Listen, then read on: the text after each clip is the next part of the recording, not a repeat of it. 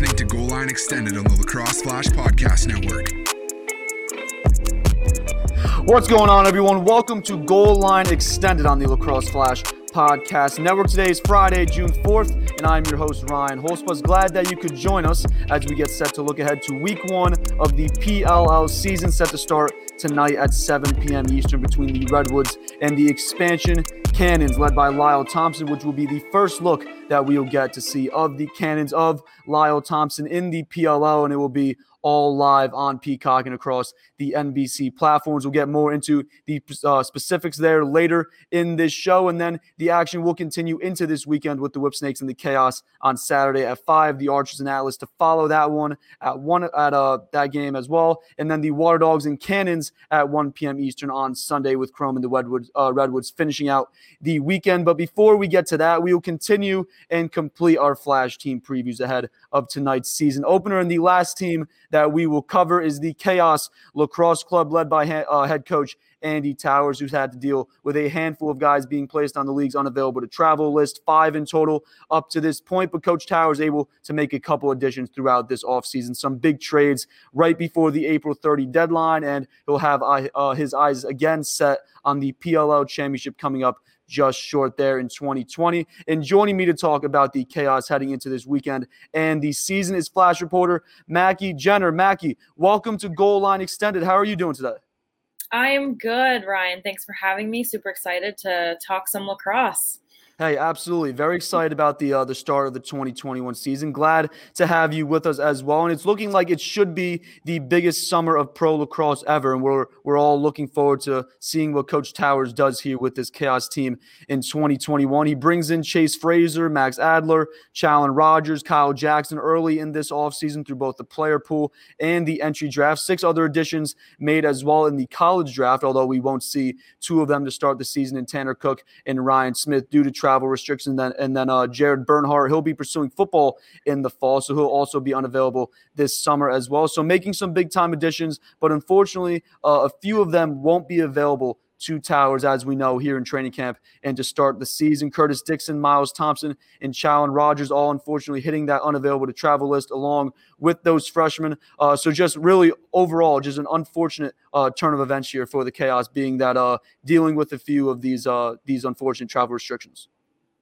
Yeah, absolutely. I think two of the biggest losses there would be uh, Rogers and Dixon. You know, uh, Curtis and Josh Byrne last year totaled for 38 of their of the chaos goals last year, so it'll definitely be a huge loss on the attacking side. And then with Challen, you know, he's such a great two way midfielder. He's strong, he can shoot, um, so it'll definitely be a big loss for them. But I know that Towers has definitely made some adjustments, as you said, to make sure that they are ready for this summer absolutely making some trades uh, throughout this offseason, especially close to this deadline. We will be following uh, that unavailable to travel list throughout the season, and then we'll let you know of any details that we hear in regards to anyone coming off that list, anyone going on it, which we hope doesn't happen. But in this year of uncertainty, anything can happen. So we will follow that and we will notify everyone watching and listening when we find out any new news about that. But along with those other ads, those two key trades that we mentioned that Coach Towers made at the trade deadline, he brings in Wes Berg from the Water Dogs. He also brings in Chris Cloutier in a trade with the Atlas, trying to make up for the losses there of Dixon Thompson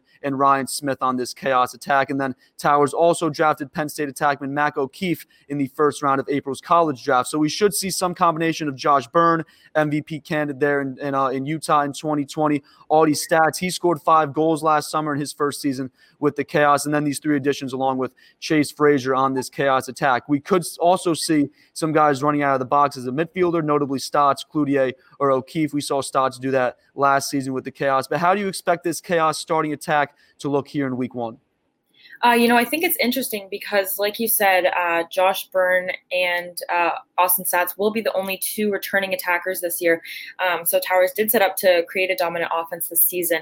Um, like you said, I think Cloutier and Berg will definitely be two key players as they were key players in their offenses last season. Um, you know, I think that the size of Cloutier and Berg's IQ um, can kind of help that boss box esque of the chaos attack.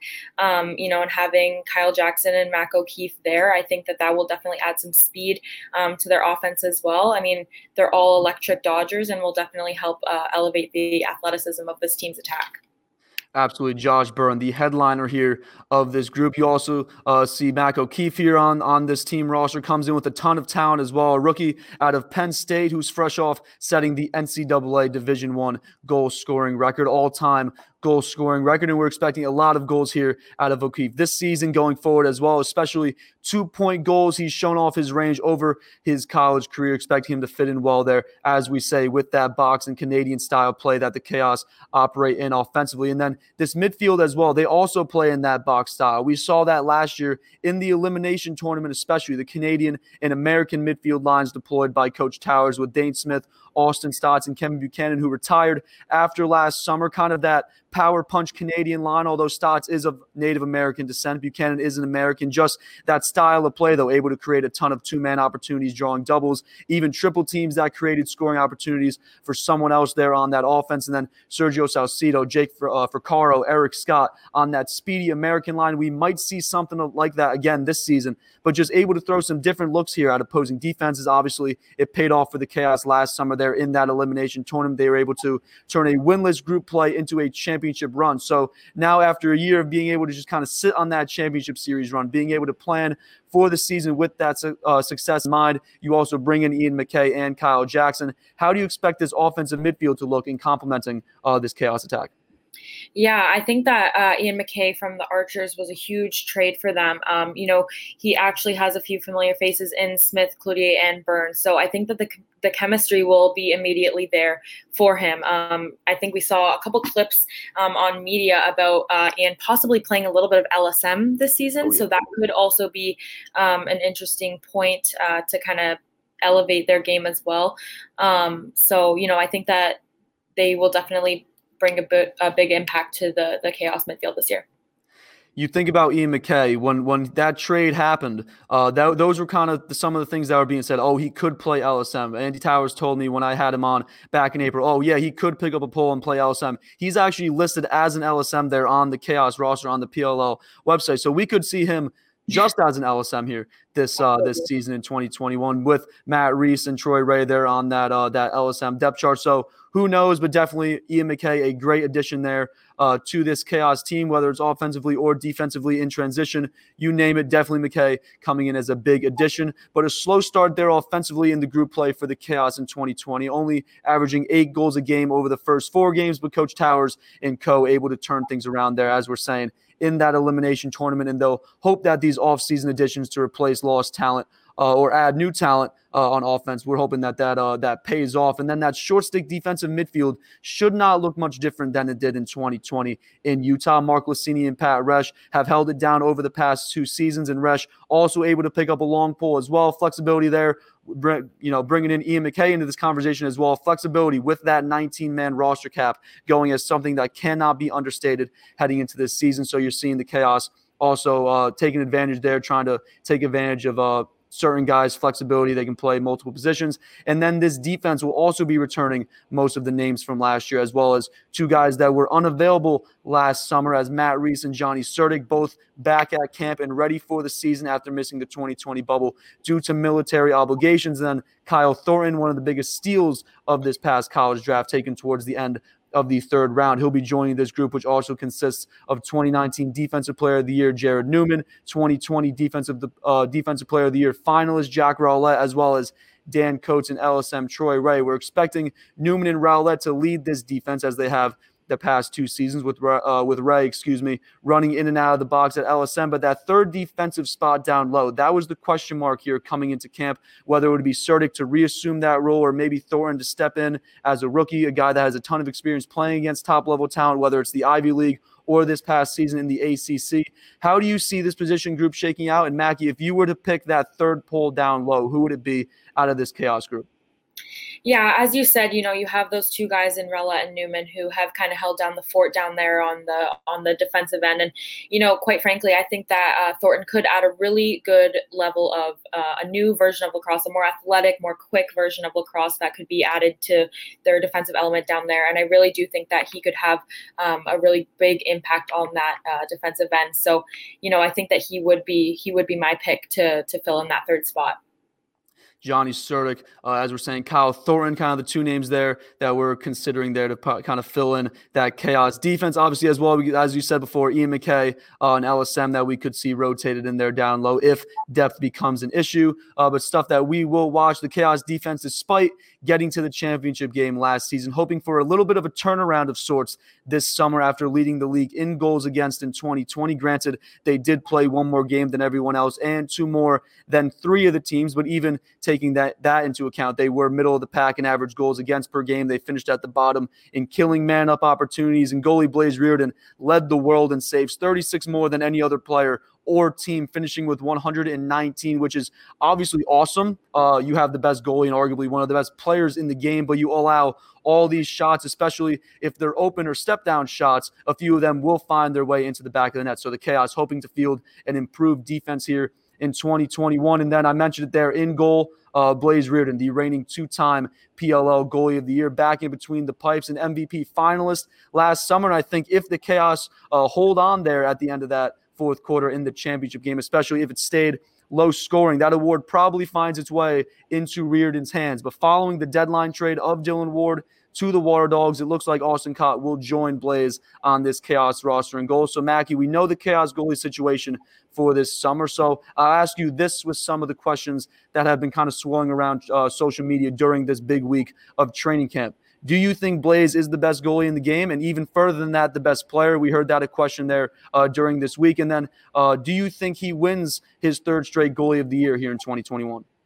Yeah, you know, I think that Blaze is an absolute stud in net. I really do think that he is uh, one of the best goalies in the PLL, if not the best. Um, so I definitely do think that he could make a run for that third straight goalie of the year. He's just so dynamic. He's so big and strong in the net, and he's he controls the defense. You know, he keeps them calm. He's he's a great leader out there, and he really does hold that back end strongly. So I do think that he could definitely make the run for the third time um, straight. You know, the best player player in the league. I'm not too sure because as we know now with the expansion, there are just so many uh, talented players, but he is definitely up there some talented players here in this game uh, coming in through the entry draft, the the college draft, obviously with the leagues merging, uh, and then we we bring up obviously too you brought up there just the communication of of just a leader in Blaze Riorden. Uh, some some things that we're hearing as well. Kyle Thornton, you mentioned his name as well, being a defenseman that you like there filling out this chaos defense. Uh, a lot of talk that he's a great communicator as well. So we might have two great communicators here on this chaos defense with the guys that they already have set in place. So we'll see how that uh, unfolds. But a fantastic goalie tandem that we saw last summer that we never even got to see put into action as Dylan Ward uh, never stepped in between the pipes there during a game in Utah for the Chaos. Ward now a member of the Water Dogs. So we'll see if Riorden can continue to hold down the goalie position there for Coach Towers and company heading into year three of the PLL, but then some changes at the faceoff position. Towers left Tommy Kelly unprotected in expansion, and then he was drafted by the Cannon. So with Austin Henningsen, the only faceoff man on the roster, Towers then forced to make some additions and some great ads that he made. He gets Max Adler at the end of the entry draft, arguably the best faceoff man that wasn't yet in the PLL out of the pro ranks, and then Kyle Gallagher. He transferred from Penn to Notre Dame in order to play this past spring, like uh, his teammate. Um, Kyle Thornton. He also on this roster uh, after being drafted by the Chaos. So Towers bringing in face-off talent to compete, and rightly so, since we haven't seen much from Austin Henningsen in the PLL. He only played in one game there in 2021, uh, just one out of the two face-offs that he took. So some question marks there, but it seems like Adler should step in here and lead this group, regardless of who else Towers, or, uh, Towers, excuse me, keeps on as that second guy.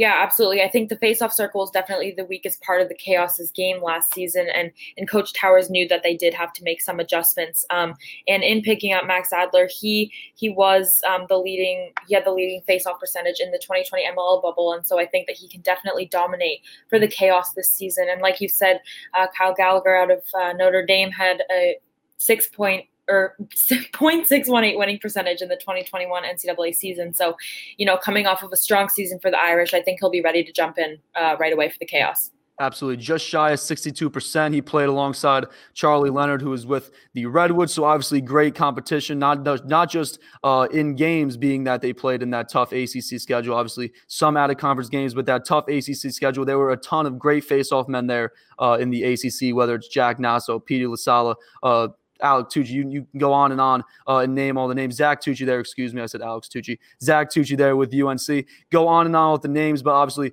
bringing in Gallagher, he had great competition just every single day, being that he was going up against Charlie Leonard. So the chaos uh, did struggle there in the faceoff department in Utah in 2020. Towers, though, hoping to turn that around this season with that addition of Adler, and then we could see uh, some Kyle Gallagher there as well. But whether Towers carries both every week to games, I'm not sure if he does that or not. And then it will be interesting to see which teams do decide to go with two on a regular basis. So something that we will watch as the season goes on. But the Chaos open their season uh, late tomorrow afternoon in a tough draw to kick off uh, their 2021 season with the two-time defending champion Whip Snakes, who haven't lost a game in 646 days. August 25th, 2019, marking the last loss for the Whip Snakes, but definitely a game that we are looking forward to. Arguably the game of the weekend, being that it is a rematch of the 2020 championship game. So definitely buckle up, strap in for that one, as it should be an exciting one. But the Chaos coming into 2021, they're underdogs in this game against the Whip Snakes, eight to one odds to win the championship in September. How confident do you feel in this team heading into this weekend, fresh off camp, and then throughout this season, possibly poised for a uh, title run here? You know, I think that there's a lot of chemistry built into this chaos team. I think Towers does a really good job of bringing his guys together and getting them all on the same page. So, you know, even if they don't start out the way that they may have wanted, I really do think that Towers has the ability to make his team want to come together and, and play to win. Um, I think there's a lot of strengths on both sides of the ball. And with these new additions, I do think that they could definitely have a championship run again he is he is just so whether it's like just in terms of uh getting you ready for a game. I just can't imagine uh, just the energy that he brings. I interviewed him. He was walking his dog and just the energy that he brought in that interview. Absolutely unbelievable. Uh, Coach Towers uh, and this team looking forward to a big season uh, this season, especially uh, for this team. As I was saying, coming in missing a few pieces, a couple guys placed on the unavailable to travel list, but knowing Coach Towers, having the chance, like I said, to speak with him before, I can't imagine that he's thinking about that at all heading into this weekend. And I'd uh, expect pretty rowdy group here uh, heading into week one uh, with the chaos. Maggie, I appreciate you joining me to talk some PLL ahead of tonight and this weekend. Some chaos lacrosse to round out our flash previews ahead of a phenomenal weekend and hopefully a phenomenal summer. Mackie, before I let you go, we saw an absolutely unbelievable season uh, from Boston College's Charlotte North this spring. 102 goals to cap off a national championship season for the Eagles. Hands down, the best player in all of college across this season. And it looks like she will be continuing her career, whether it's with BC or she decides to go with that new AU uh, Sports League, which on Tuesday announced broadcast partnerships with, the, uh, with CBS Sports as well as Fox Sports ahead of their planned inaugural season. So huge news for the sport, especially for the women's game. How excited are, uh, how excited are you for this new league? And then expecting, you know, what we should see from, from stars like North here uh, going forward into the future. What what are, what are you expecting here? Yeah, you know, I think that the the female game has been struggling a little while to get started. So I think that seeing that they have partnerships now with CBS Sportsnet and also uh, Fox Sports is is huge. You know, um, as a college female athlete myself, nothing more I wanted than to see a pro women's league. And I think that this is really the time now to do it. Um, you know, I think that there are so many female athletes out there that are pushing to see more professional female sports. And I think that this is finally the, the opportunity for uh, the female girls game. And, you know, Charlotte North is just unbelievable. She is really changing the game. And I think that, you know, she went from 15,000 followers on Instagram to 20 overnight after winning the championship. And so you can just see that she's really changing the game and, and changing the way that people look at female lacrosse in general. So I'm really excited to see how this works out. And no matter where Charlotte will end up, a bunch of fans will end up. So we're excited about that as well. Absolutely. Charlotte had a phenomenal season this year, as well as her uh, BC Eagles team winning the national championship there uh, on Sunday afternoon. So a great season for them, uh, and we're very excited to see what Charlotte North if she what she can do, uh, whether it's next season in college lacrosse or if she decides uh, to turn pro. And then a lot uh, a lot of excitement there surrounding the AU Sports League there uh, with pro women's lacrosse uh, this season. Obviously, CBS Sports Network. I remember watching the Big East Championship uh, tournament this year, and that was some of the best uh, in terms of camera angles. That was some of the best uh, lacrosse that I watched this spring. So definitely excited uh, for that. Mackey, I want to thank you so much for joining me today as we are now officially finished with our Flash team previews ahead of this season, which begins tonight at 7 p.m. Eastern on Peacock with the Redwoods and expansion Cannon squaring off in game one of the 2021 season. Make sure to check out Mackey's Chaos season preview on the Lacrosse Flash website, lacrosseflash.com. And it is also Mackey's birthday today. So, Mackey, I want to wish you a very happy birthday. Enjoy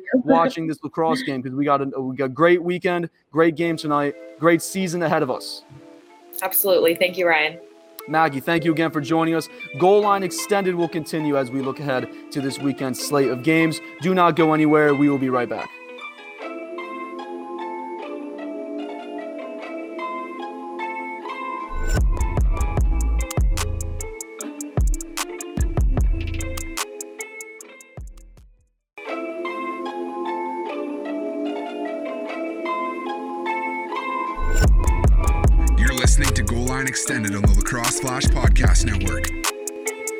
Welcome back to Goal Line Extended on the Lacrosse Flash Podcast Now we're Glad that you're joining us as we continue to prepare for the 2021 PLL season. And we also continue uh, our Flash team previews ahead of this season. And joining us today, as we also had uh, Mackie on before to talk about the chaos, to continue talking about the chaos today, we have chaos attackman Josh Byrne joining us today. Josh, welcome to the show, man. How are you doing?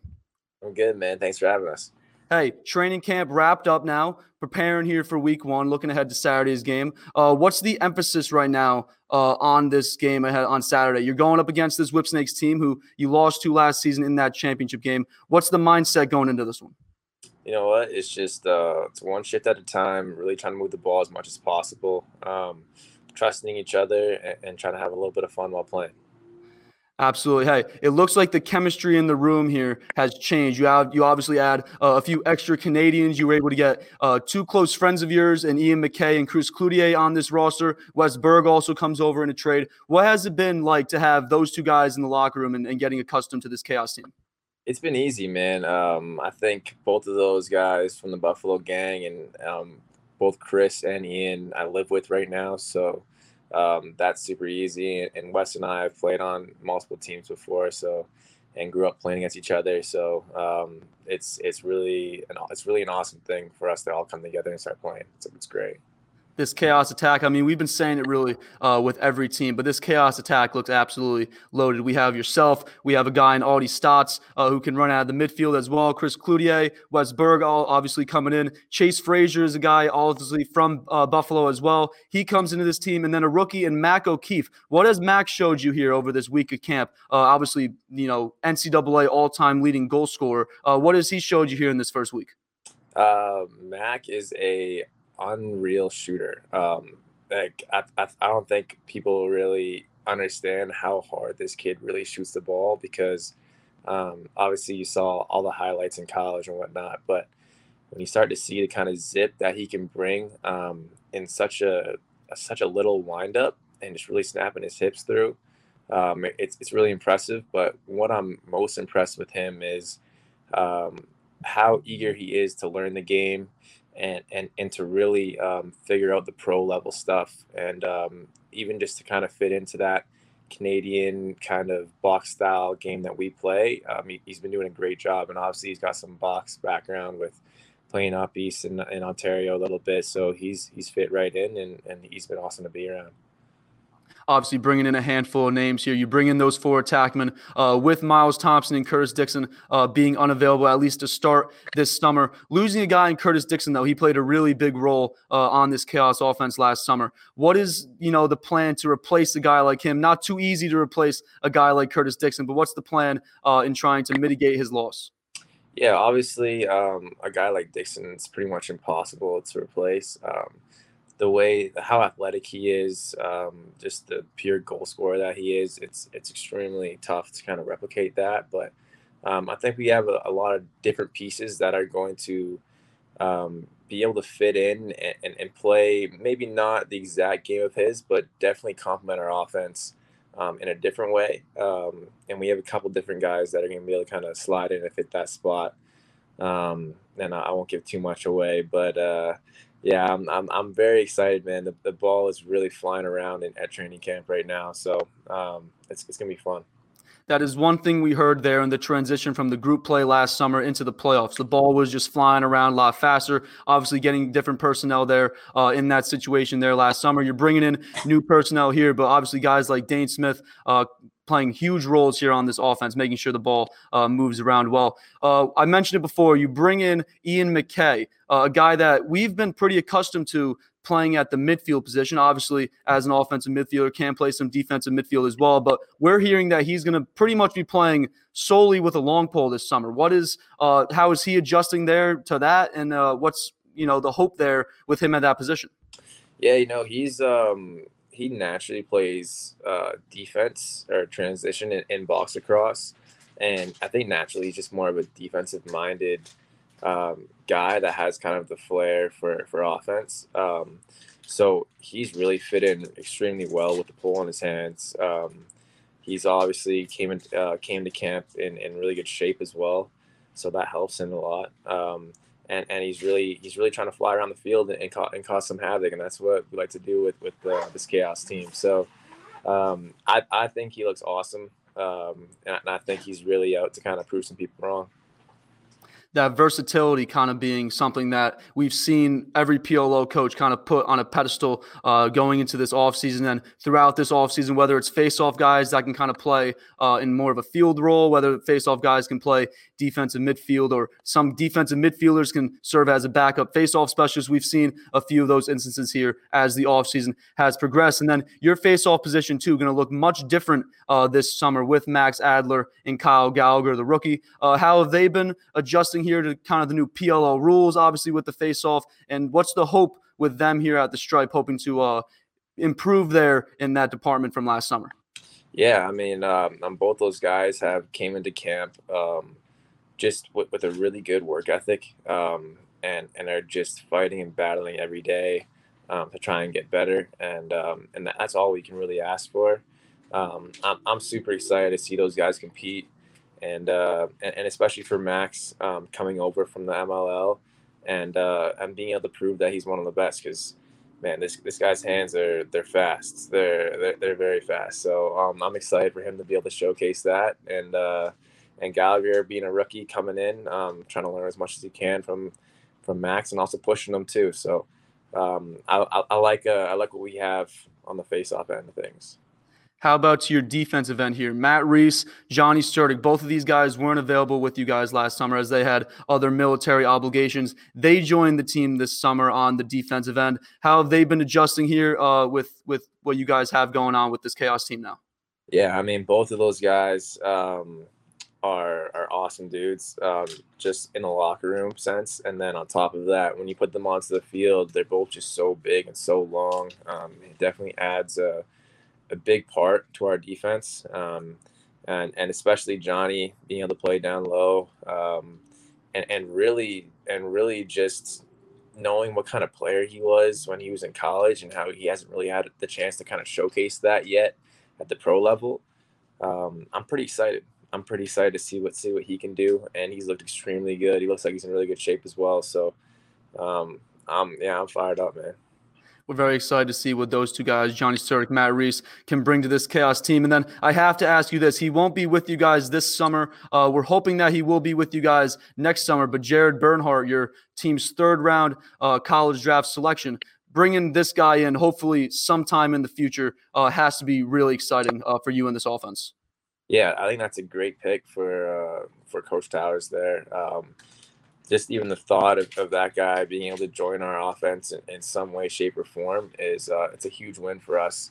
Um, what he did at the college level um, is is just uh, it's, it's, unreal to kind of think about. Um, I've, I've, been hearing things saying that he's one of the best ever player for, for Maryland. So um, to be able to add that to our roster and to our offense, um, it just makes us even more dangerous. Absolutely. Hey, your signature goal as a pro up to this point was that between the legs finish from last season. Uh, whatever ta- Coach Towers said, the AED pad, you know, triangle. Uh, they're calling it the air burn. How many times did you try that move in the past, like in practice? And did you ever think that you would even try to break that out in a game situation?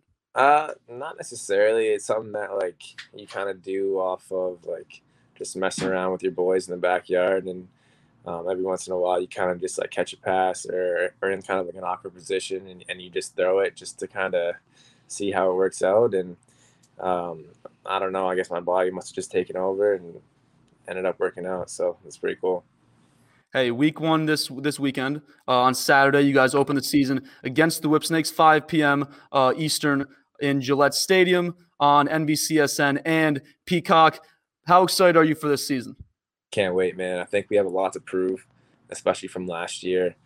Um, I personally, um, I, I, brought a sour taste in my mouth, and I know um, everybody on this team has been working extremely hard to uh, to come back and make a statement. So um, I'm ready. I, I, know the boys are ready, um, and, and it's gonna be a really good season. Absolutely. Hey, very excited here for what you guys have to show uh, in week one. Obviously, very disappointing way to end your season last year. So we're looking forward to see how you guys can overcome uh, that tough loss there in the championship. Uh, Josh, I want to thank you so much for joining me uh, on GLE for today. Uh, before I let you go, I want to segue to that the Black Lacrosse Alliance and the I Belong Here campaign that you and Dan Smith had started uh, with Signature. the PLL took some steps last year, but what additional steps do you guys need to take uh, just you know to try to grow this uh, going forward in the future? Yeah, I mean, we're, we're trying to really attack things at a ground roots level, um, and and just really trying to make sure that um, there's there's more um, there's more kids around the world that's picking up a stick, um, and and just and just black players in general getting a, an opportunity to be great, um, and and so that's something that we've really tried to focus on. And um, I, I, think the Black Lacrosse Alliance is doing a really good job with, with different camps and whatnot, trying to showcase these kids and, um, and, and really trying to help navigate them through the college ranks and everything. So um, it, it's a bright future for, for the BLA being able to represent the BLA. What has that been like for you? You know, just to be, you know, as as a kid, you never would have thought that you would have been a pro player, let alone kind of the face of a movement like this in a sport that, you know, doesn't have many, you know, black athletes. Obviously, it's a sport that's starting to get more black athletes. That's why you guys are doing this great thing with the BLA. But what is it like, you know, being one of those faces of this movement and the guy that young athletes uh, look up to? It's pretty surreal, man. Um, and I, I talk with my mom about this a lot and um, i feel very fortunate to be able to be someone of color and that that can actually really showcase um, what what we can do um, on and off the field. Um, um I'm, I'm super fortunate, and um, I, I, can I can have done it without uh, the BLA and without Dane and everybody. Um, so we're we're doing our best to to really grow the sport. Absolutely. We're really excited to see what you guys can do there uh, in growing the sport. Uh, you know, the PLO just starting, you know, looking at it from a, a big uh, picture. BLL obviously going to start to grow. College lacrosse, we're expecting that to start to grow. High school lacrosse, and just in terms of people having sticks in their hands, kids getting sticks in their hands, we're expecting all that to start to grow. Obviously, with great uh, movements like the BLA and great uh, foundations like the BLA. Uh, Josh, I want to thank you so much for joining us, man. Uh, kind of short, short term notice. Appreciate you jumping in uh, and doing this quick interview. Best of luck this season. Best of luck this weekend, and go chaos, man. Hey, thanks for having me, man. Absolutely. We will be uh, continuing goal line extended ahead of week one. Noah Lands and Austin Owens will be joining me next. Do not go anywhere.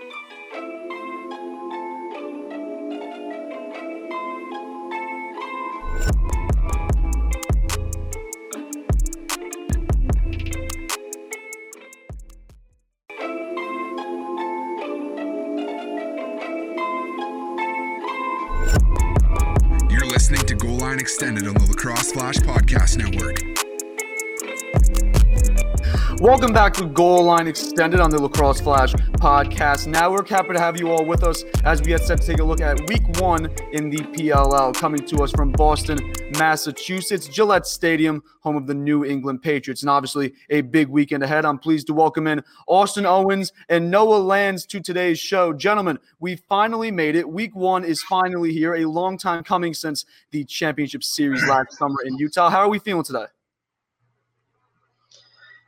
Feels like it's been forever, truly. Like we were talking about it before the show. It, even though we just had a national championship almost go to overtime like five days ago, I am just so starved for professional lacrosse content and and things that come along with it. So I'm ready.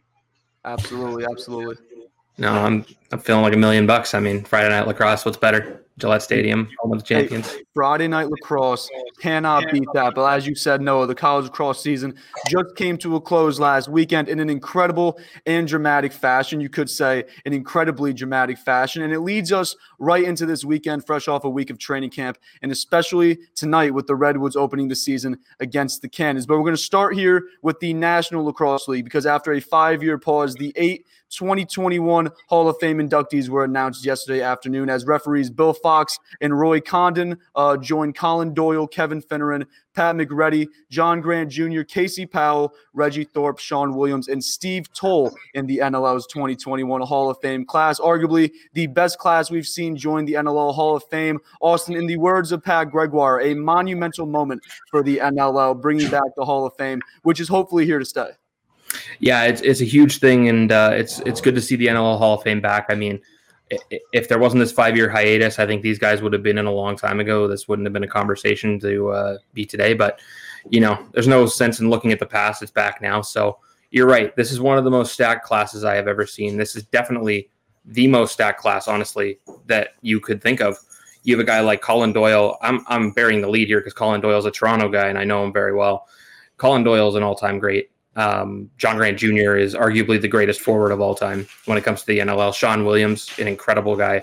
If you don't know Sean Williams, uh, Dyson Williams, that guy that plays for Duke, yeah, that's that's his son. He's very good. Um, you know, any guys like Ke- Finneran, unbelievable. Reggie Thorpe uh, is a guy that you know he's very interesting because he's one of those guys. You don't really see a lot of guys stick around with teams for their entire careers. Reggie Thorpe is a guy that stuck with the Rochester Knighthawks for every single year of his career and that that's sort of interesting to me because there's that sort of triangle I don't know, maybe not a triangle, but sort of Buffalo, Rochester, and Toronto back in the day, where guys would sort of bounce around between those three teams, um, and then they would usually end with who, whichever team they spent the most time with, generally. Um, so it was really interesting to see uh, Reggie Thorpe stay. Pat McCready, I think he's one of the guys that was probably one of the most underrated defenders on this list. I can't really speak to the referees, unfortunately, because there's no real statistics to keep up with refereeing, but I know Bill Fox was sort of a, a guy that was around when I started watching lacrosse, and he was a big guy that uh, refed a lot of games out east. And these guys both certainly deserve it. I believe Pat said something around 50 years combined, a little bit under 50 years for both of them combined refereeing professional lacrosse, and that can't be taken for granted. So, you know, congratulations to the whole class. I've forgotten the name, so I've, I've very much apologized. Steve Toll is the name I've forgotten, and I, I'm not sure if I've forgotten another, so apologies if I have. But this entire class, top to bottom, is studs unbelievable players. Half of them played for the Toronto Rock. I didn't get to see some of them. Colin Doyle, the one I really know very well. So I'm very happy for him, and I'm very happy to see you know the likes of Willie, the likes of John Grant Jr., all time greats. Casey Powell is the name I forgot, and that's a bad one to forget. all of these guys are all time greats. And you know what? They they deserve it. They should have been in a long time ago. And like I said, the past is the past. So I'm just happy to see everybody back and you know getting the honor they so rightfully deserve with this league.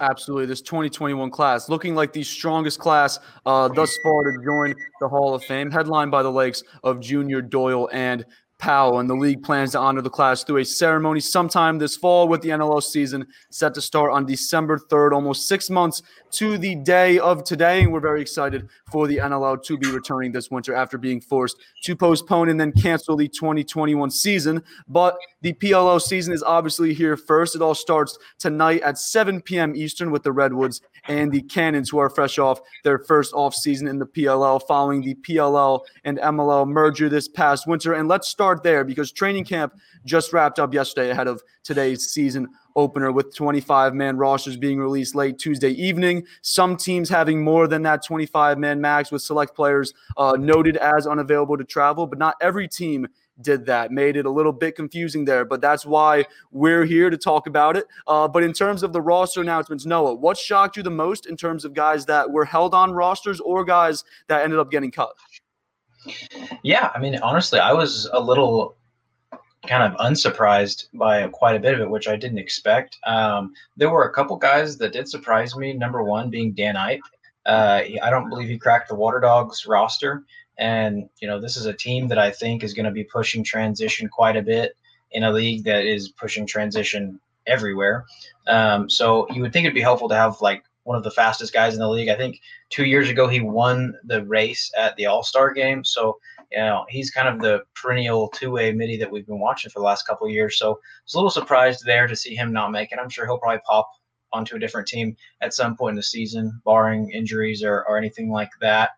Um, and another one that kind of caught me by surprise was Clark Peterson over on the Cannons. Um, I don't know if it's a travel issue or not, um, but I would have expected to flip flop him and John Upgren. I know John Upgren kind of got that nod. Um, I don't know a whole lot about him. I'm sure he's fantastic, but you've seen Clark play with the likes of some of these other guys in the league, and he's fit in really well uh, with both the Redwoods and the Water Dogs. And so you would think it kind of be a Ryan Drenner situation where you've got a guy that you know can adapt pretty easily.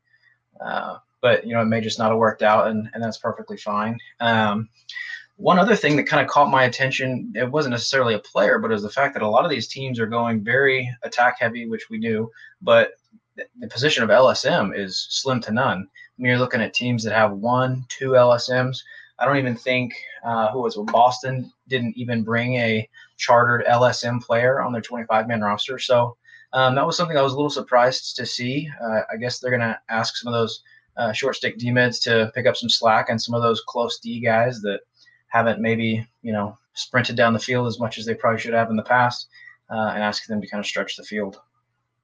In terms of the War Dogs, absolutely that you're saying uh, losing a guy like Dan Epp, not keeping him, a uh, very valuable piece there in transition. But you look at this War Dogs team; they're built uh, on two-way talent. So uh, a surprise there they leave Epp off, but obviously they have all that other talent there. I agree with you though there with Clark Peterson though. I did not think he would get cut by the Cans. I figured he would play uh, a nice role there as a finisher. Obviously with Lyle Thompson there on that Cannons uh, attack as that distributor. You, obviously Stephen Rehfuss is there as a distributor as well. Uh, so we'll see how that goes. Uh, in terms of other ones that I didn't expect, I did not expect uh, the Redwoods or Chrome to keep four short stick defensemen. That kind of surprised me. And then the biggest surprise to me was Andy Copelan keeping both backup goalies on that 25 man roster in Charlie Cipriano and Matt DeLuca. You figure you bring in Dillon Ward, arguably the best goalie in the world, at least week to week. You should be set with two.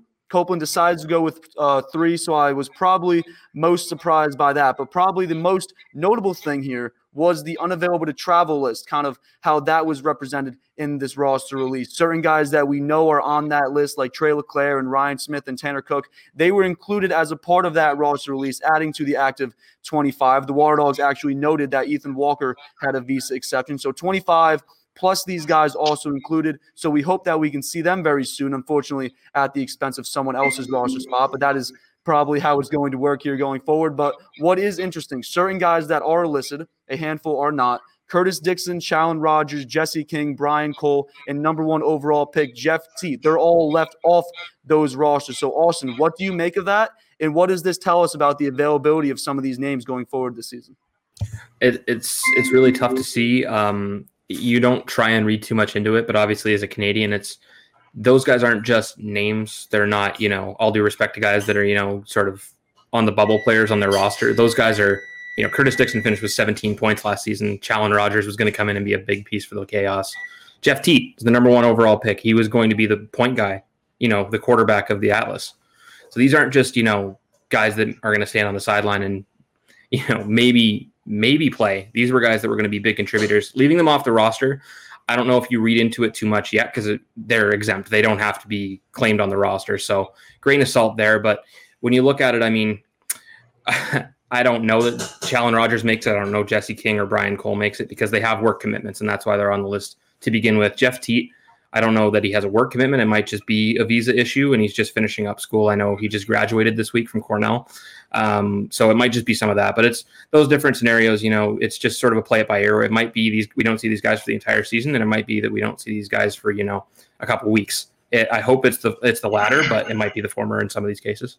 Let's hope that is the latter. We do not want to go all summer without seeing these guys. But another question that did get answered uh, here early in the week uh, Michael Sowers, Jared Conners, the likes of those guys uh, that played this past weekend in the Final Four, they are all at training camp. So expect to see them here in week one. Kind of a question. We didn't know if they'd be there for week one. We didn't know if they'd be coming in in week two. It does look like they'll be available here week one. So very excited about that. Hopefully, the league, though, can uh, get everything ironed out there with these guys in terms of that unavailable to travel travelers so that we can see them at some point this season, hopefully soon, but something that we will watch as we move along this summer. But uh, training camp is over. We have our team rosters, and week one gets started tonight at 7 p.m. Eastern on Peacock with the Redwoods and the Cannons. The Cannons obviously look a lot different, being that they are the expansion team, but there is still some familiarity with this group. That there are a uh, handful of guys that have played together, whether it be for the Cannons when they're the Boston Cannons or past MLL or college teammates. Notably, Lyle Thompson and Shane Jackson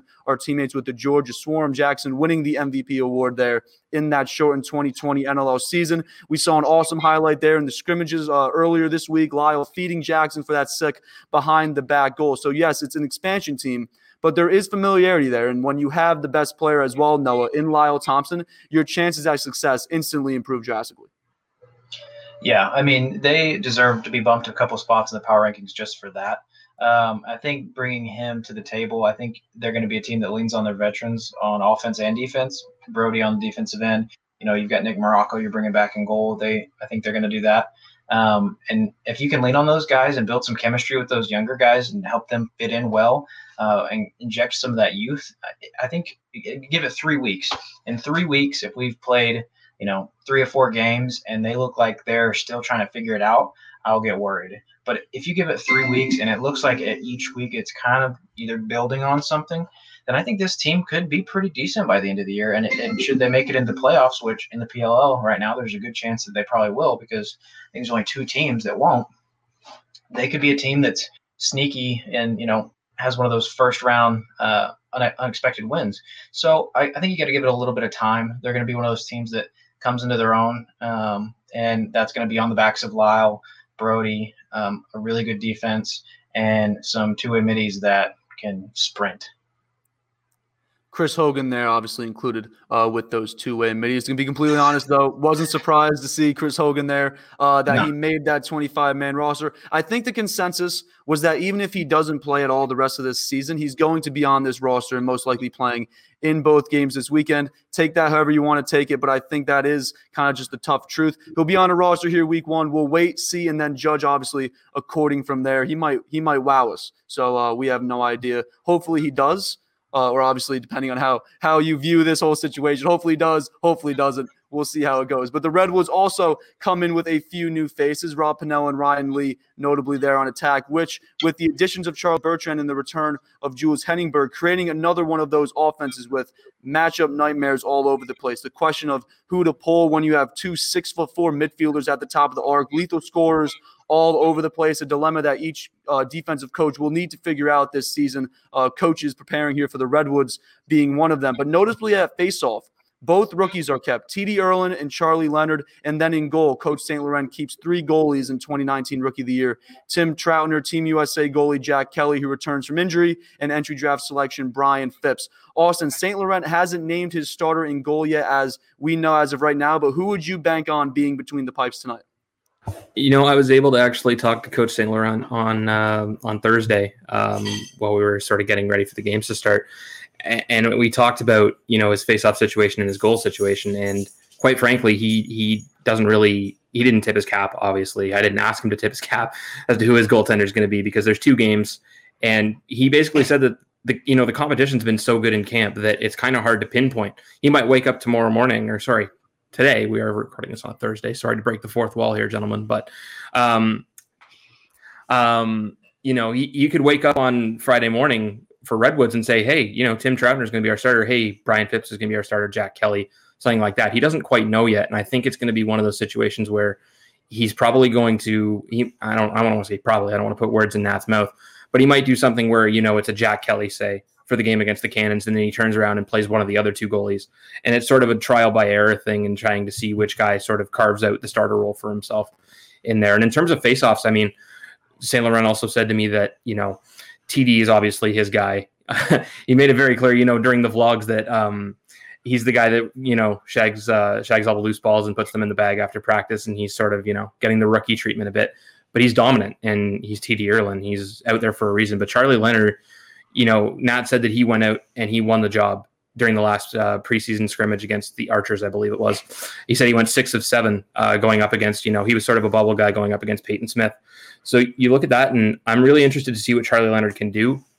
He also indicated that there might be a chance that, you know, you see him in a situation where maybe he's a short stick D midi, or they sort of they don't use him like a Ryan Terefenko. I don't want to put that kind of expectation on Charlie Leonard, but you know, he comes out and he's able to do a bunch of different things. So he's not just standing on the sidelines as a backup faceoff guy for, you know, 75% of the game. It, it, with a 19 man roster, you need to have that flexibility and guys that can do everything. And I think Leonard's a guy that can do that on top of being a very good draw man. So we'll see how he uses them. I'm really interested to see those two battles. Um, Jack Kelly had a really, really emotional moment. I'm sure you guys saw on social media where he hugged Nat and just thanked him for being sticking with him and being back. And I think that was awesome. And I'm really interested to see how he fits in. But a long way to answer your question. I have no idea what the Redwoods are going to do uh, come Friday night. I mean, it could be Kelly, it could be Phipps. We know it's going to be T. Ierlan at the stripe, so we don't have to worry about that. But I'd be prepared for all situations when it comes to the attendee. It could just be they run out of the tunnel, and whoever the first guy is out there, that's who's in the cage for the night. It's really up in the air. Whoever whoever gets in the crease first, that's who. Yeah, they might just run a foot race from the from the uh, from the tunnel right out to the crease, and whoever makes it, that's who starts.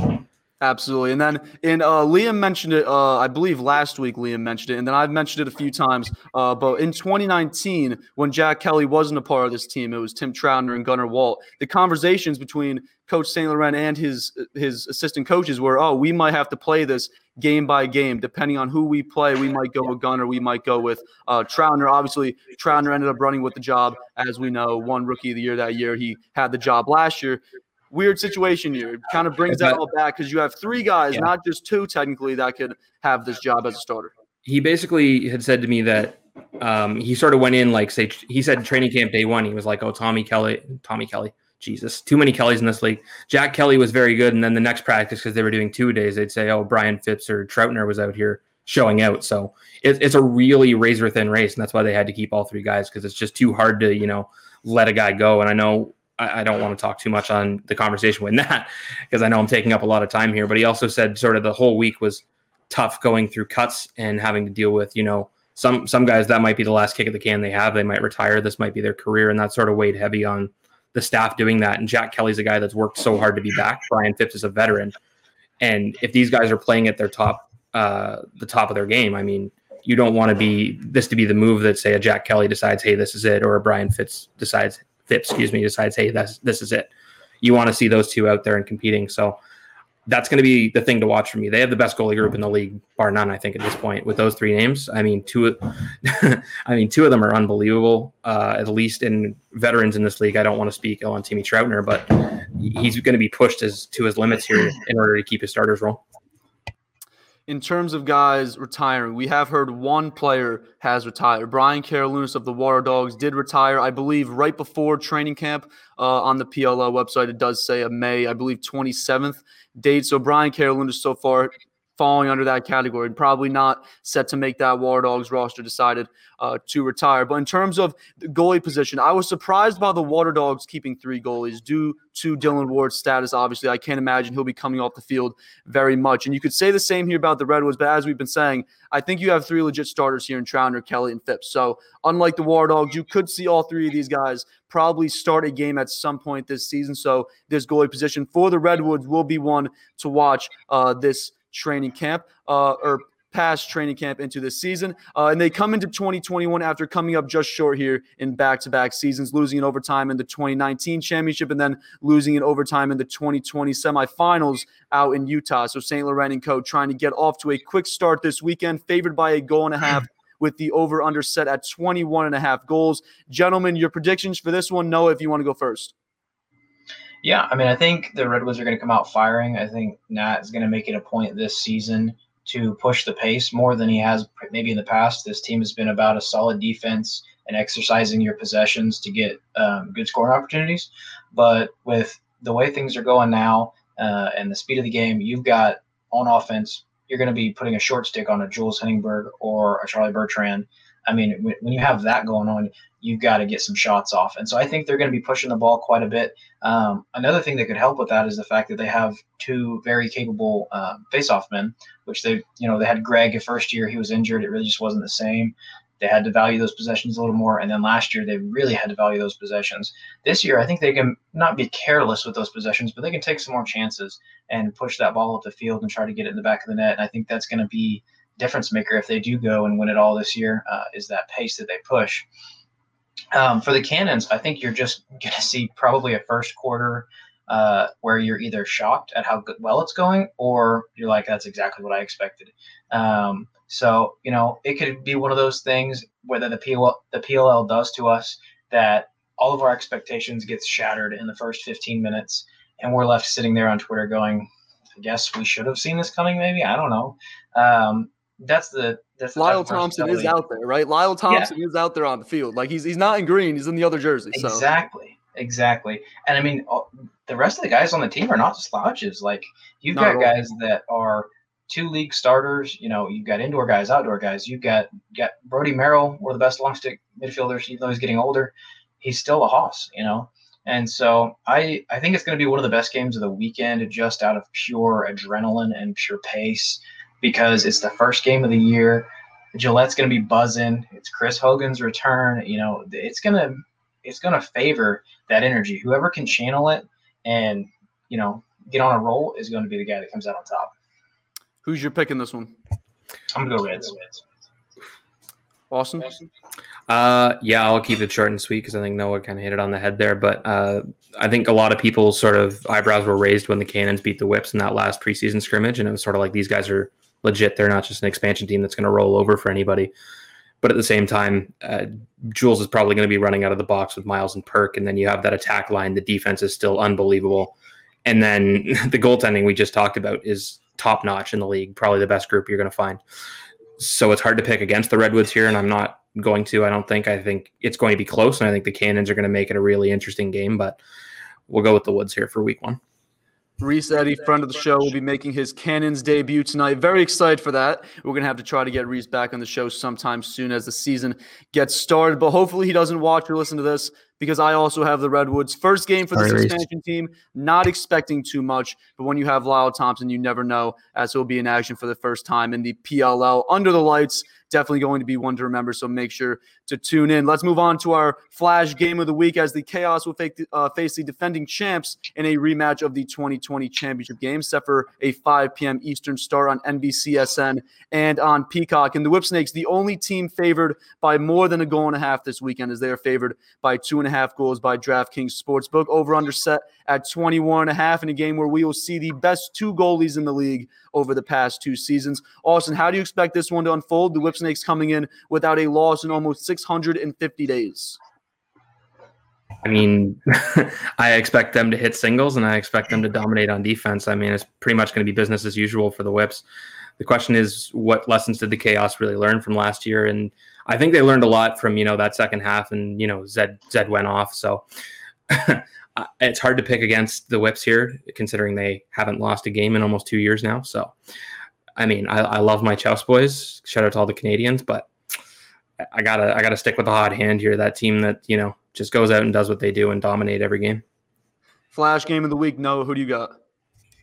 Uh, I'm gonna go Devil's Advocate. De- Devil's Advocate and say Chaos uh, win this one in an intense battle where bodies are flying. I think yes, they're gonna yes. come out.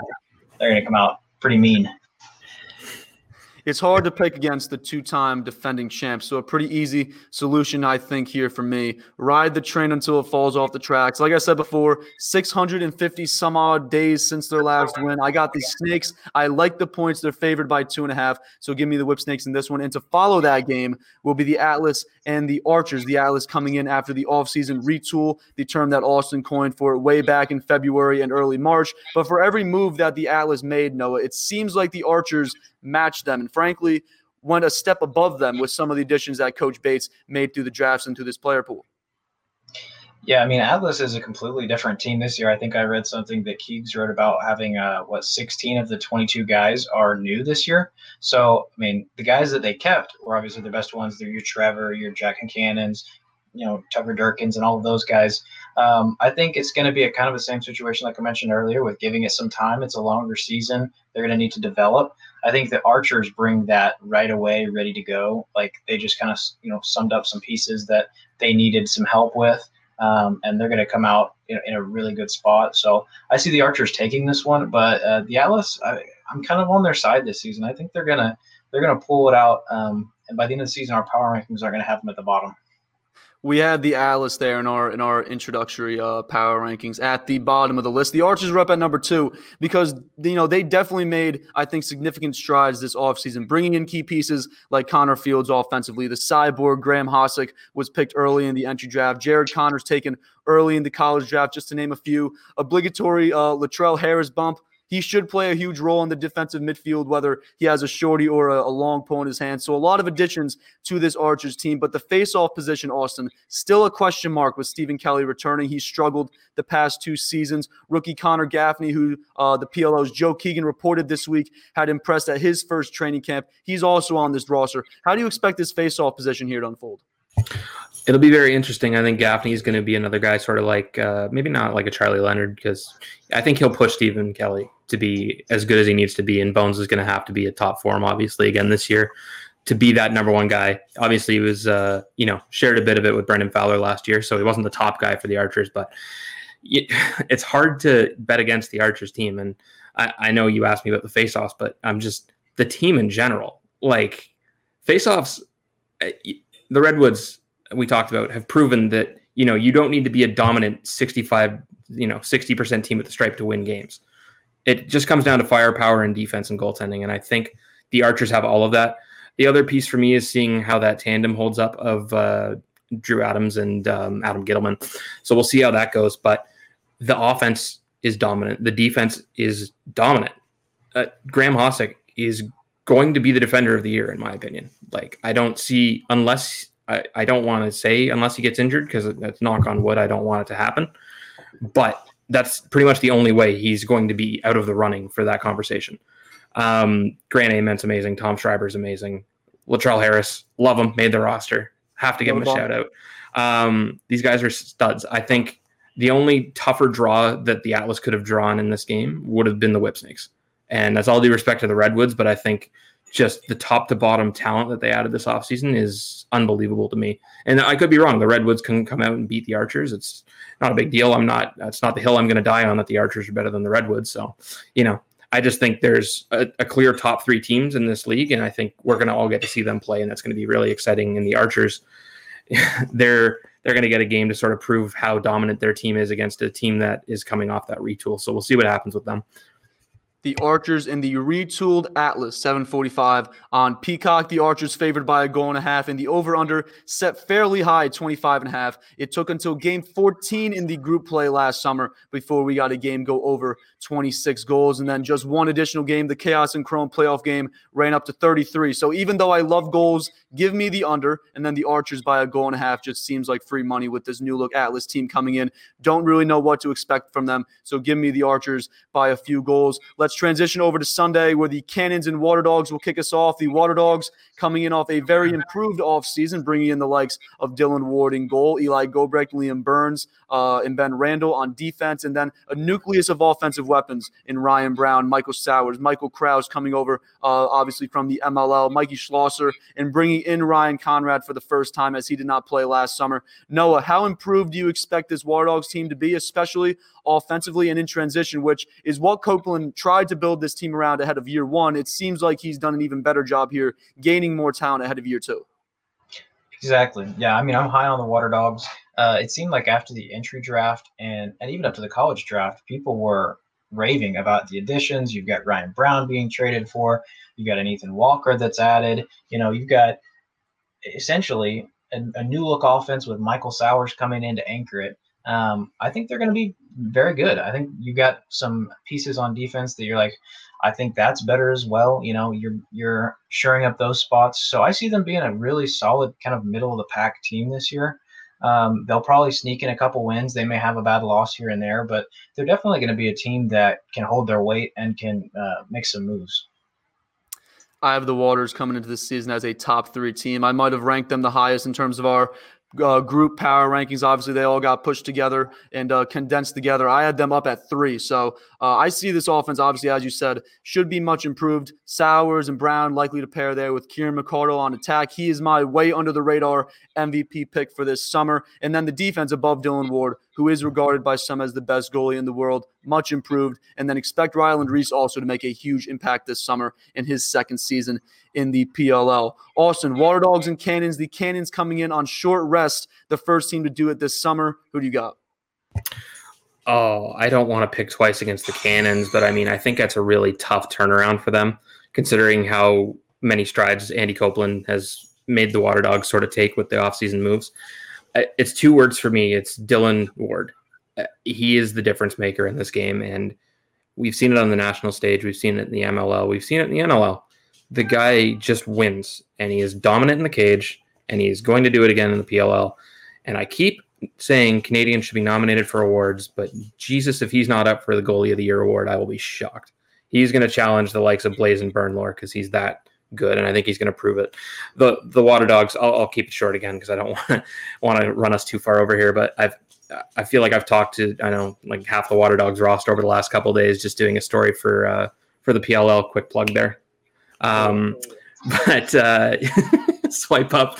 Um, you know, I, I, really like their team and I like where they're going. So I'm sorry to the Cannons, and I promise I love you and I really like the team that you've got. But it's such a tough task to, you know, again, I think the Redwoods are a top three team in the league, and then I think the Water Dogs are going to be one of those sleeper teams that might challenge for one of those top spots as well. So hopefully they prove me wrong, but um, I'm siding with the Water Dogs for now.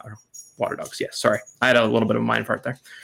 The Water Dogs come into this one favored by a goal and a half. I'd imagine their first game being the favorite in their short year now as a team. Uh, when DraftKings dropped their first future odds for the 2021 season, the War Dogs opened at 9 to 1 odds. They then fell to 11 to 1, and they are now up to 7 to 1. So the odds changing as the money goes in. And I love that pick. War Dogs to win the championship here at plus 700, especially with all the moves Coach Copelan made this offseason that we just talked about. I see this as one of the most dangerous teams in the league and the Water Dogs by a goal and a half will be my play for this weekend. Finally, let's move on to this last game of opening weekend. The Redwoods will go up against Chrome with Coach Soudan's team coming into this one without attackman Randy Staats, who was placed on the injury list after training camp. Unfortunately, believed to be serious. And uh, as our own Dan Arestia tweeted out earlier in the week. Terrible news, terrible, terrible news for a guy that we were really uh, excited to see play this summer. Chrome will already be without Jesse King, who's recently inked a two year agreement with the NLL's Georgia Swarm. He'll begin the year on the league's unavailable to travel list. So, two early hits here to this Chrome offense, which was one of the best offenses in 2020, granted. Uh, but Soudan does add some more pieces there in Colin Heacock, Jackson Morrill, and Justin Anderson as well. So Austin, lacking Staats and Kinger, how does this offense match up with the Redwoods defense? I have to do a quick correction. I'm sorry, Ryan. The the the OCD NLL fan in me. It's uh, he signed with the Calgary Roughnecks. The Georgia Storm. I got it wrong then. No, you're good, man. I just I, it's just the OCD. It's not you. It's just um, you know Randy Staats. You hope for the best for him. Um, when you hear season ending, you obviously your mind goes to ACL, your mind goes to Achilles, your mind goes to MCL in some cases. You know, those are the real scary situations. And I hope Randy's okay and he gets back from this because I, I think he's one of the guys that could have been, you know, like a Zed Williams for last year. I think he could have been a guy that was such an underrated piece that became at the start of the season that became the guy that you go to to score. I think he could have been an MVP conversation just because of that. So it, it sucks, honestly. It's it's terrible for Randy, especially I believe he's already torn his ACL once. I hope it's not the same knee, and I hope it's not the other knee if it is the ACL. I'm sorry, my dog's decided to play beside me while we're doing this, so he uh, he wants to be a star on GLE. Um, but you know, uh, the Chrome will be okay. Uh, Randy's a great piece to have, but this team's nucleus proved, proved that they could win without a Randy Stott. So I think they'll be all right. It's just finding sort of the winning formula and you know, gelling without him uh, going into the season. They'll figure it out at some point. We'll just see when it is. The Redwoods are the second team to play the doubleheader weekend here, so we'll get an idea from them and the Cannons on who we should expect, or I should, I should say, how we should expect teams to prepare and compete in those busy weekends. Noah, last game of the weekend, Redwoods and Chrome. Who wins it, and who do you expect to see in between the pipes there uh, for the Redwoods and for the Chrome? Yeah, I think the I think the Redwoods pull it out. Uh, I'm I'm one of the guys that believes that the two day turnaround isn't as hard on you as you know we maybe initially thought. I've never played in the PLL, but I've played quite a few men's league games back to back, and oh, yeah. uh, you know we can do it. These guys are in much better shape than we are. So uh, I think the Redwoods pull this one out with I I'm gonna go with Tim Troutner in goal, only because I remember whenever Tim won the job uh, that first year, the big you know pushing point for Nat was the fact that he got the ball out in transition really quickly, and that's what I think they're going to be trying to do. So I think they're going to start the season with Tim and see how it goes. Um, he's not going to have a whole lot of room, you know, to to not do well. So I think he'll come out hot, and uh, I think he'll he'll get the nod that second game, uh, at least. And then for Chrome, oh gosh, I mean Galloway, I think is going to get the benefit of the doubt. Um, he's been there a while. He's the vet. You know, he's the he's the leader of that defense vocally. More importantly, um, and so I think unless everything just goes to, I don't know if you want to cuss on this or not, but if everything just goes to shit, um, you know, they're going to have uh, Galloway in there, and then you got Sconone just in case, which is a really nice insurance policy. I think um, we're definitely, I think, going to see him all throughout the season, just because it's a longer season, hot summer, and um, you know, Galloway's getting up there. I love him he's my Jacksonville guy, but he's getting up there. Sean Sconone, the reigning two-time uh, MLL goalie of the year. So expecting that we will probably see him at some point this season. Uh, Austin, same question for you. Who wins, but who's the third attackman alongside Jordan Wolf and Justin Guterding? I think the easy question is Matt Gaudet. I mean, he's proven that he, he'd be able to, you know, finish the ball when it comes to playing alongside those two playmakers. You don't really have to do a whole lot or put a dynamic talent next to the guys like Guterding and Wolf. Not saying that Matt Gaudet isn't a dynamic talent; he's a you know a world class goal scorer.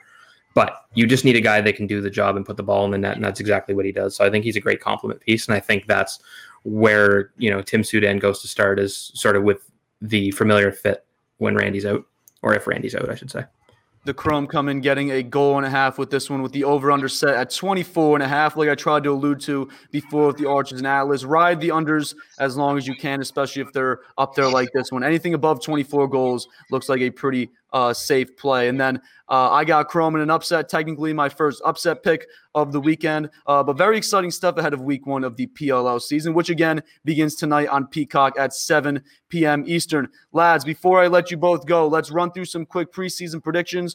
Uh, we'll go back and forth, and I'll offer mine. We'll do this real quick. Uh, we'll start with MVP and Rookie of the Year, uh, and we'll, we'll go all three of us here. Noah first. Who's your 2021 preseason MVP and Rookie of the Year? Yeah, uh, preseason MVP. I'm gonna say Rob Pannell comes back and makes a huge impact for the Redwoods and helps them win their first championship. And I think if that happens and the the Redwoods win, Pannell's a big part of it. Uh, that wins him the trophy. And then for Rookie of the Year, uh, the stuff we've been seeing out of Mac O'Keefe looks awesome. So I'm gonna go with Mac O'Keefe. I think he's a pretty surefire bet. Awesome. Uh, I'm gonna go with the very basic one here and uh, stick with Lyle Thompson for MVP. I think he's the guy that you know makes everything go for uh, the Cannon. So he's an easy one. And then I think uh, I'm going to go with Michael Sowers. Uh, I will hold that because I'm not sure what the situation with Jeff Teat is and whether he comes back. Then I got to roll with my Canadian, obviously. But Michael Sowers, again, he's going to be that quarterback for the Dogs. So I'm going to go with him. And uh, hopefully, hopefully, has a good season. I said it before. I've said it many times, and I will say it again. Kieran McArdle with all the new weapons around him on this Water Dogs offense. Expect a big year from him. Uh, and then in terms of rookie of the year, uh, I had Jared Conners as my draft prospect to make the biggest impact in the PLL as a rookie. But as you said, uh, Noah, on this chaos offense, I wouldn't be surprised if Mac O'Keefe is up there with the league leaders in goals in two point goals. So I have Mac O'Keefe as my preseason rookie of the year as well. Let's move on. Uh, for time's sake, we're going to merge together the attackman and midfielder of the year as we'll start ripping through these a little faster here. Noah, who do you have as the best player at those two positions, attack and midfield? Yeah, I think uh, I'm going to take Lyle as the attackman of the year and only just barely second in MVP after Rob. Um, that one's pretty obvious. I think he's going to be the top tier. So attackman, Lyle. Uh, for midfielder, I mean, man, that's so, it's just tough because there are so many good midfielders in this league. I mean, you can go with the easy, easy Tom Schreiber answer, and I may end up doing that. Um, but I think that one's a toss up. I'll say Tom Schreiber for now, but I wouldn't be surprised if it's one of five or six guys. Austin, defensive player of the year, LSM of the year, and short stick defensive midfielder of the year here in 2021. Oh, real quick, I wanted to say keep an eye on Zach Currier for midfielder of the year with a full season now that he doesn't have that injury.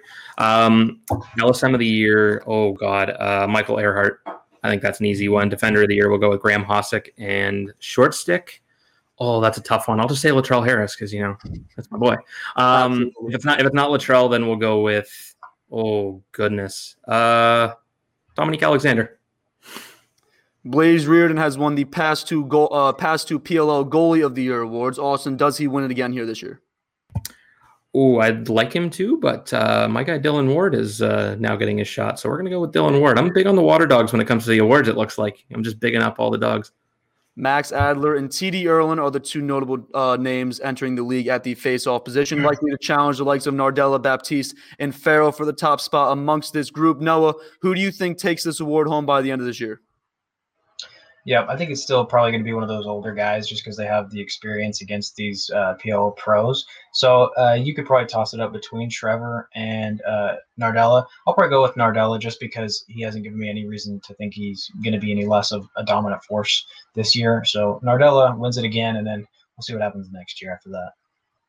Last but not least, coach of the year, and then your league champion, Austin. Uh, I'm I'm gonna go with the basic one again and just say the whips. I, I hope I'm wrong because I want to see you know another team hoist it. But if it's the whips, I'm not gonna be upset. And then, oh boy, I, I like all the coaches, so it's sort of hard. But um, I mean, Stags is the easy one again. But let's go with Andy Towers. I mean, At is just an absolute lightning rod, so we're gonna go with him. Noah, I'm going Copelan. I think he's gonna bring these Water Dogs to that next level. I, like have. It. All right, we're gonna go Archers as my PLL champion. I currently have uh, two plays. I have the Archers and the Water Dogs. Obviously, said I like the Water Dogs play there. I like those two teams as my two front runners. I'm going to uh, side with Noah here Andy Copelan as my coach of the year. So, Austin, Noah, I want to thank you guys both uh, for joining me again today as we look ahead to week one in the PLL live on Peacock and NBCSN. You can check out the league's website for more information on game times and tickets. But that is going to do it for today's show here of Goal Line Extended. I want to thank you all for watching and or listening. If you are not already, make sure to subscribe to the show on YouTube as well as on whatever podcast platform that you use. Follow along on Instagram and Twitter at GL Extended. All the links that you will need will be in the description of the video or podcast that you're viewing or listening to right now. You can also head on over to lacrosseflash.com. All eight of our PLL season previews are posted and available to read at your convenience. And the Maple Meter also returns as our Canadian Flash staff offers their guide to the PLL, and our Week One Flash Power Rankings are also available. Make sure to check those out. And then on Twitter, if you haven't already, make sure to check out Lax Locks, where Pat Gregoire offers his best bets for each weekend of the 2021 season. Make sure to follow Greggy at P. Greggy. I'll also be tweeting out my top picks of the weekend through Bose's Bets, something I'm introducing for this summer. Follow at Ryan Holzbus underscore for my picks each weekend. And GLE will be back next Friday. So one week from now, we're going to go to one show per week every Friday afternoon to preview the weekend. And then we'll have a new Flash recap show live on Tuesday to recap this weekend's games. We'll also be doing our first pregame show on Twitter Spaces ahead of tonight's game. So keep your eyes and ears out for that. Make sure you are following uh, at Lacrosse Flash on Instagram and Twitter so that you don't miss either. But PLL Week One starts tonight from Gillette Stadium. Go enjoy the weekend, and we'll be back next weekend to recap it all. Cheers. Follow the show on Twitter and Instagram at GL Extended and subscribe to the show on any of your favorite podcast outlets. You can find Lacrosse Flash on Twitter, Instagram, and Facebook, and online at lacrosseflash.com.